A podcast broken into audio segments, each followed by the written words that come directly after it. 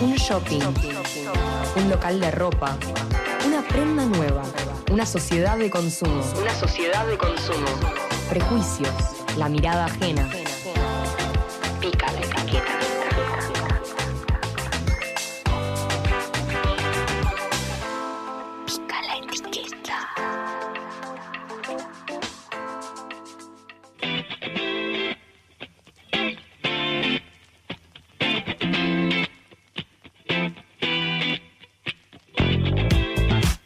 Continuamos en Pica la Etiqueta, son las 10.35 y como anunciábamos al principio del programa tenemos una entrevista imperdible, realmente un montón de cosas para hablar sobre eh, medio ambiente y un documental que nos va a comentar sobre esto. Y para esto, para presentar este gran espacio, tenemos a Serena Wolfish. Muy, pero muy buenas noches, Serena, ¿cómo estás? Buenas noches, buenas noches Nico, ¿cómo va? ¿Me se Hola. me escucha bien? Espectacular, te escuchamos. Perfecto, me encanta esta pregunta tan de este contexto. ¿Se me escucha bien? ¿Se escucha bien? Hay momentos en donde no hace falta hacer esta pregunta, eh, pero bueno, ya la tenemos muy incorporada. Eso es cierto. Buenas noches. Bien, eh, no estoy sola de este lado, por suerte. Digo, sí, estoy sola en mi casa, pero en este lugar virtual incierto, en el Meet que nos une y que hace posible este programa de radio, eh, está también Sergio Federovinsky. Federovinsky. Eh, él, Muy bien. bueno, estamos muy contentos de, de- de estar hablando con él. Él es biólogo y periodista ambiental y es el actual viceministro de Ambiente y Desarrollo Sostenible de la Nación. Desde hace más de 30 años que trabaja haciendo coberturas en gráfica, radio y televisión. Fue ganador de dos Martín Fierro de Ah, Aire al mejor programa cultural educativo, sí, señor, de la TV Argentina por Ambiente y Medio en la TV Pública. Algunos lo recordarán.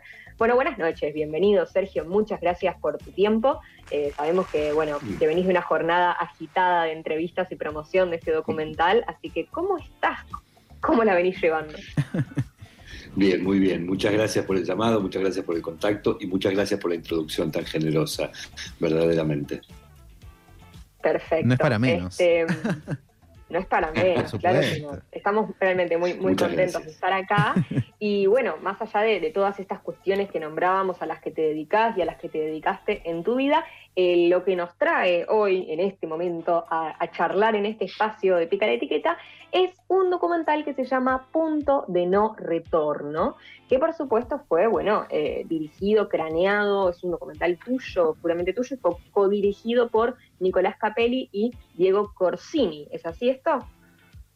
Es exactamente así, es una idea que tuve yo en algún momento gracias a una sugerencia que me hizo mi hijo mayor, que estábamos desayunando hace como dos o tres años y mi hijo mayor grande, que ahora tiene 30 años, me dice, ya escribiste libro, ya hiciste tele, bueno, hacete un documental, che.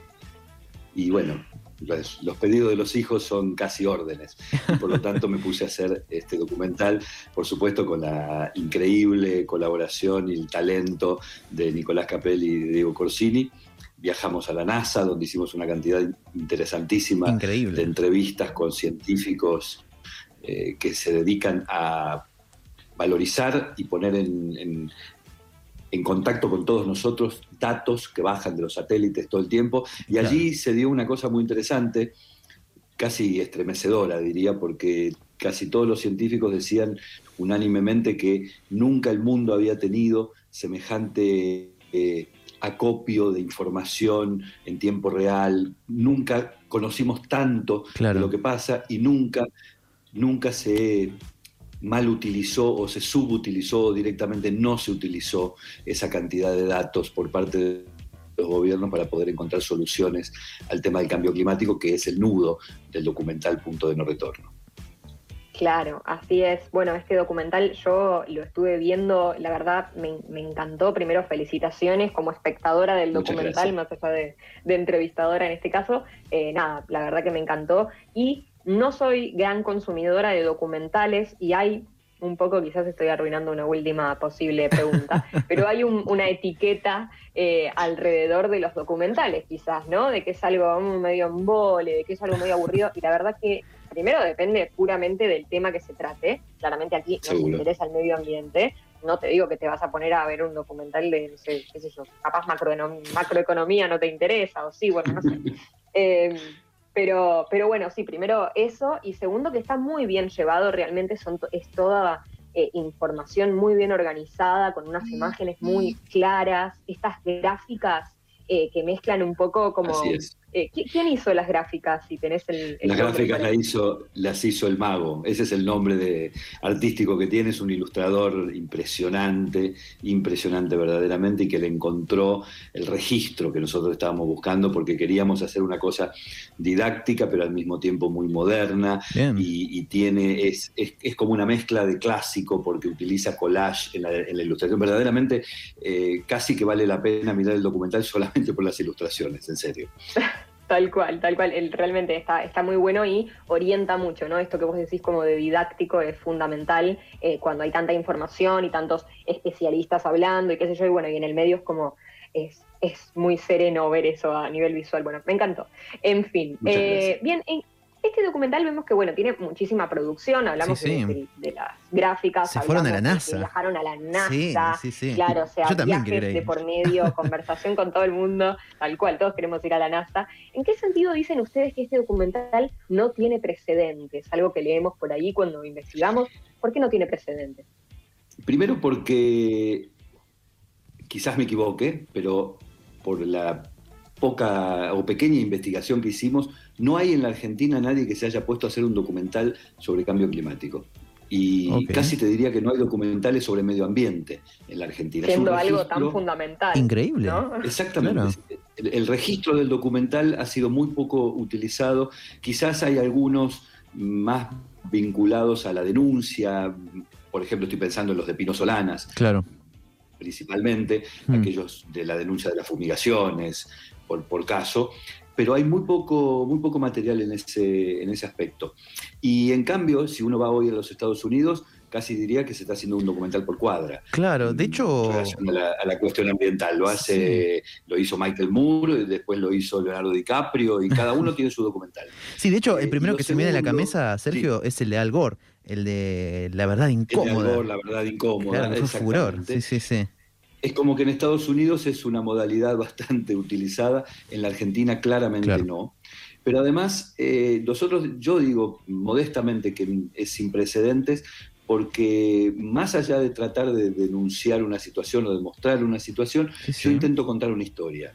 Y, y aunque suene autorreferencial, es la historia que a mí me, me lleva a haber transitado 30 años como mínimo en la cuestión ambiental y yo llego a una situación de cierta desazón Hmm. que por supuesto ahora tiene la posibilidad de ser eh, mejorada y, y con una mirada más positiva a partir de los chicos, de los jóvenes por el clima, Claro. Greta Thunberg, etcétera, etcétera. Sí, sí. Pero la verdad es que yo, yo transito el documental contando que eh, hace exactamente 30 años se hizo la cumbre de la Tierra en Río de Janeiro, 29 años y pico, y yo estuve ahí y era el momento en el cual todos creíamos que lo ambiental iba a ser determinante, que la agenda internacional iba a estar atravesada por lo ambiental y que finalmente se iban a encontrar un montón de soluciones a problemas que en aquel momento todavía parecían incipientes.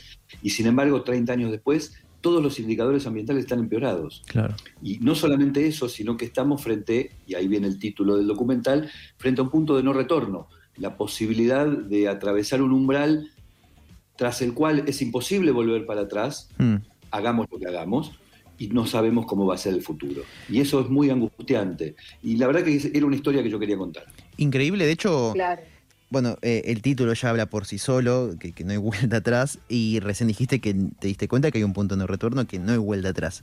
Eh, más allá de ser reiterativo, eh, estamos en un contexto de pandemia, es imposible no, no abstraernos de eso, y hace poco eh, habíamos entrevistado a Tomás Teicher de Consciente Colectivo, que es un colectivo de, de- de chicos que, militan por lo que es la cuestión del socioambiente, y nos contaba que, que la pandemia que, que actualmente estamos transitando es producto de una forma de consumir, una forma de vivir, una forma de producir, una forma de existir, incluso el extractivismo, el marketing y un montón de cosas más que hay por ahí da- dando vueltas. Y mm, ¿en qué momento vos sentiste puntualmente en la realización del documental que, que- que no había vuelta atrás? ¿O qué es lo que hoy te pasa por la cabeza para decir no hay vuelta atrás en esto? ¿Qué cambios es lo que quizás se tienen que hacer? La pandemia. Ni más ni La menos. pandemia es, eh, para mí es una bisagra o debiera ser una bisagra. Yo digo que Sí. todo lo que vos describiste recién, que efectivamente es así, la pandemia es resultado de un modelo de producción y de consumo y de explotación de los recursos naturales Tremendo. que yo lo defino como el modelo del siglo XX. Claro. Porque el siglo XX estuvo atravesado por la idea de que el crecimiento y el progreso se obtenían a partir de sojuzgar a la naturaleza, de ponerla a nuestro servicio, para decirlo más elegantemente. Y el resultado es este. Entonces, el, el ingreso al siglo XXI, que es el que, como los chicos vienen diciendo, el siglo en el cual necesitamos tener una, un modelo más armónico con la naturaleza, de menor Ah, consumismo, sí, sí. de mayor sustentabilidad, el siglo XXI tiene que iniciarse con la pandemia. La pandemia nos tiene que obligar a entrar en el siglo XXI desde esa óptica y cambiar el paradigma, claramente. Porque la pandemia, si bien naturalmente es una situación sanitaria, básicamente es una situación ambiental. Está causada por el deterioro progresivo de la relación entre la sociedad y el ambiente. Claro, claro, sí. A mí una frase que me quedó resonando mucho del documental era esto de que, mm, de que necesitamos, venimos de una sociedad que eh, vivió de, de la naturaleza, eh, está viviendo de la naturaleza y necesitamos una sociedad que, que pueda convivir con la naturaleza, la gran diferencia ¿no? en- entre estas dos cosas. Eh, y me gustó también, y acá, bueno, abro un poco el debate, ¿no? Cuando hablamos de cuestiones medioambientales, siempre aparece esta, mm, esta disociación entre la esperanza y el hacer lo mínimo que esté al alcance, poner los plásticos adentro de la botella, separar la basura, como la crisis en la que entra uno como individuo, eh, y a su vez la desgracia y, el, llanto y la desesperación, la desazón, como dijiste vos, eh, de, bueno, de decir, ver la magnitud, ver la, la poca, el, el poco lugar que tiene en agenda el medio ambiente para los políticos y para la- las grandes personas que nos manejan. Y bueno, ¿no? Es como, me quedó resonando la, la frase de que el punto de no retorno no es, bueno, listo, hasta acá, ya no podemos volver, eh, acá termina todo, sino más bien el fin del mundo como lo conocemos hasta hoy y que está a nuestro alcance, ¿no? Entonces, te pregunto, eh, ¿cómo hay esperanza? Digo, ¿qué hacemos frente a esta incertidumbre, frente a esta cuestión como binaria de la- la- lo positivo y lo negativo? Bueno, yo ahí también cito en el documental, parafraseo a Gramsci diciendo que yo no soy optimista de la voluntad, sino que soy pesimista de la razón. Y quiero decir que es como la, la situación de los adictos. Si uno no toma conciencia del problema que tiene Mm. y no es pesimista respecto de la realidad que atraviesa y la ve con los ojos lo más desnudos posible, no va a ser, no va a tener ninguna posibilidad de enfrentarlo positivamente. Y creo que en ese punto estamos, porque como también decimos en el documental, parecemos la rana que metimos en el agua fría y le vamos calentando Sí, sí. progresivamente la temperatura y como que nos vamos acostumbrando, pero ese acostumbramiento es falso, porque hay un momento en el que sucumbimos porque el agua ya es intolerable. Y, esa, esa sensación de que estamos atravesando algún, algún periodo del, del calentamiento del recipiente en el que estamos metidos, y ese recipiente es el planeta. Pero vos al pasar, Serena, dijiste algo que para mí siempre es crucial, que es la discusión que está entre lo individual y lo colectivo, o si se quiere, entre la conciencia, la necesidad de que todos tomemos conciencia, etcétera, etcétera, y la realidad de que la conciencia indudablemente no alcanza. Y ese es un mensaje que yo después de 30 años me siento autorizado a dar. Porque cuando Claro. yo empecé a trabajar en las cuestiones ambientales decía, bueno, el día que todos tengamos conciencia, listo, se resuelve el problema. Hoy hay infinidad más de ONGs, organismos, instituciones, ministerios, acuerdos, eh, conferencias, todo, infinidad más que hace 30 años. Y sin embargo, como decíamos recién, todo está peor en materia ambiental. Quiere decir que la conciencia no era suficiente. Era, era condición necesaria, sí, pero no es condición suficiente. La condición suficiente creo que la da un cambio de paradigma y ese cambio de paradigma solo lo pueden imponer las políticas públicas, los Mm. estados. Por eso hoy los chicos le echan la culpa, para mí con razón, Sí. a los gobiernos, que son los gobiernos los que no están determinando cuáles son las medidas que hay que adoptar para que nuestra conciencia individual tenga sentido, sea operativa, sirva Claro. para algo. Claro, Tal cual. Sí, eh, me, me, resuenan también otras dos frases del documental. Por un lado, esto de que nos culpan a nosotros, pero al final no se puede hablar de un nosotros o de la humanidad si estamos divididos en quienes nos manejan y quienes estamos abajo echándonos la culpa. Eso por un lado.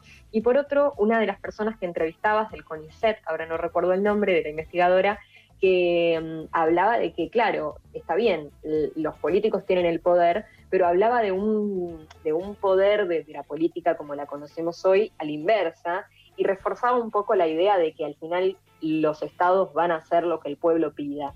Y eso me pareció un poco esperanzador y me gustó tomarlo. Es que sí, la historia dice eso, no solamente este episodio ambiental de, la historia de la humanidad, la historia de la humanidad señala que indudablemente son finalmente las luchas, los reclamos, las posiciones férreas de la ciudadanía las que imponen que los gobiernos apliquen estos cambios. Eso claramente es así. El punto es que no utilicemos la necesidad de adquirir conciencia individual como una coartada para eludir la responsabilidad de los estados. Claro. Sergio, quiero, quiero consultarte lo siguiente. Hace poco había salido la, ley de educación ambiental, que de hecho aquí también lo, tratamos aquí en el programa, que habla de, de, una forma u otra de una evolución, de una conciencia ambiental y que, ahora estamos teniendo cada vez más como sociedad. Eh, de nuestro rol como integrantes de un medio de comunicación autogestivo, sumando también a, los medios de comunicación masivos, obviamente, y, desde, tu lado, que sería ya un lado más de, gobierno, más de acción, de alguna forma, ¿qué otras políticas se están por impulsar o se podrían empezar a impulsar en el corto plazo? ¿Por qué no?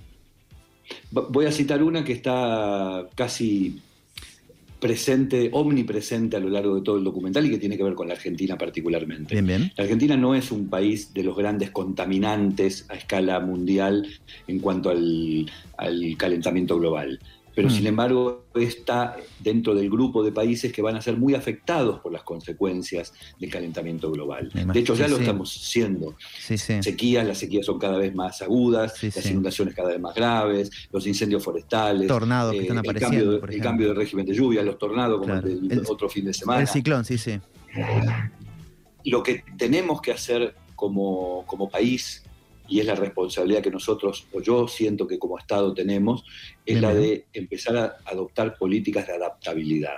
Garantizar que la población, principalmente la más vulnerable, que es la que indudablemente más sufre frente a las consecuencias climáticas, tenga la posibilidad de enfrentar con algún grado de éxito, con alguna capacidad de absorción el impacto de esos desastres naturales. Medidas la paliativas, de adaptabilidad, por así decir. Más que, más que paliativas, yo diría medidas anticipatorias del escenario que se viene. Ah, ok. Porque se viene un escenario que, por ejemplo, va a cambiar el régimen de lluvias y va a obligar a que tengamos una matriz de producción agropecuaria diferente de la que tenemos hoy, porque donde llueve poco va a llover aún menos, y donde llueve mucho va a llover mucho más.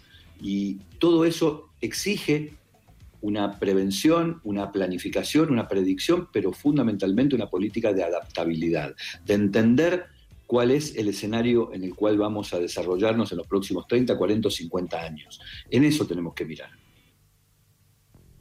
Claro, sí, sí, hablaba una de las investigadoras, eh, hablaba de tecnologías limpias, puede ser, estoy diciendo bien el término. Sí, correcto. Eh, tecnologías limpias y no unas, porque digo, se hablaba de, se habla mucho quizás o desde la ignorancia decimos, ay, bueno, pero con, con el avance tecnológico, ¿por qué no ponemos una máquina que agarre todo el dióxido de carbono y lo limpie y no sé qué? Y capaz, bueno, está bien, puede ser que la tecnología llegue a ese punto medio... Eh, de ficción, eh, pero claro, no conocemos las consecuencias, decía ella en el documental, y eso me quedó resonando. Claro, bueno, entonces, ¿qué tenemos que hacer? Bueno, usemos tecnologías limpias, eh, de las cuales eh, conozcamos sus consecuencias y podamos manejarlas. En la encíclica Laudato Si, el Papa, creo yo que haciendo un homenaje a un pensador francés que se llama Edgar Morin, que había dicho esto que voy a citar hace 40 años, dice que para cada situación ambiental hay un remedio tecnológico. Pero el punto no es encontrar la tecnología, sino encontrar una relación entre la sociedad y la naturaleza más sana. La tecnología va a ser lo que nos va a ayudar a sobrellevar eso, pero depositar como si fuera una deidad, como si fuera un fetiche, en la posibilidad de encontrar una solución tecnológica a los problemas que estamos generando, a lo único que nos va a llevar es a seguir profundizando una pésima relación que hoy la sociedad tiene con el medio natural. Claro, claro, tal cual. Bueno, muy, muy sabias tus palabras. Eh, está, quiero recordarles a los oyentes de qué forma pueden ver este documental, porque me parece fundamental. Les estamos diciendo que lo vayan a ver, les tenemos que decir cómo. ¿Cómo podemos verlo? ¿Entrada libre y gratuita? ¿Eso sí? Entrada libre y gratuita a partir del sábado 5, el próximo sábado, que es el Día Mundial del Medio Ambiente, dicho sea de paso. Va a estar a partir de las 8 de la noche de ese día y ya va a quedar allí por los siglos de los siglos en, la plataforma que creamos especialmente para esto, que es P, eh, pdnr, punto de no retorno, pdnr.fundacionambienteymedio.org. Ahí va, lo vamos a repetir para que no llegó a anotar. Espérate. Eh, pdnr, punto de no retorno, punto, fundacionambienteymedio.org. Exactamente. Allí va a estar el documental para que todo el mundo lo pueda ver, lo pueda ver libremente y gratuitamente. Perfecto.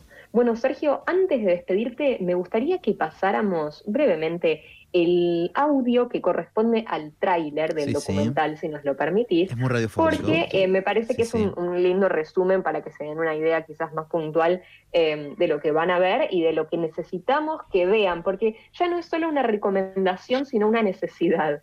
Eh, creo que nunca estuvimos en una entrevista como de este estilo, en el sentido de pedir, por favor, que más allá de consumir lo que estamos recomendando, porque está buenísimo y demás, que lo vean porque lo necesitamos todos como humanidad.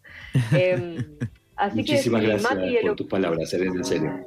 Muchas no, gracias. por favor. Y si el operador tiene por ahí el audio, este, puede enviarlo. Y bueno, eh, muchísimas gracias, Sergio Federovsky, por tus palabras y por tu presencia en este espacio. Al contrario, muchas gracias a ustedes, muy generosos han sido conmigo, en serio. Muchas gracias. Pasaba Sergio Federovsky, a quien pica la etiqueta, y escuchamos. ¿Qué nos sorprende de este nuevo presente en medio de una pandemia? Si el calentamiento global es el resultado del modelo de producción y consumo impuesto principalmente por los países centrales, ¿qué nos sorprende?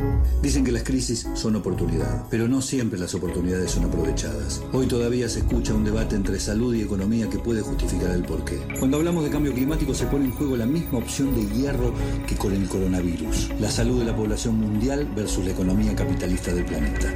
¿De qué sirve la recuperación natural del planeta si después sigue esto? And so for us, the Green New Deal is so important. 750 millones de personas en pobreza extrema y va a ser muy difícil revertirla si sigue el cambio climático.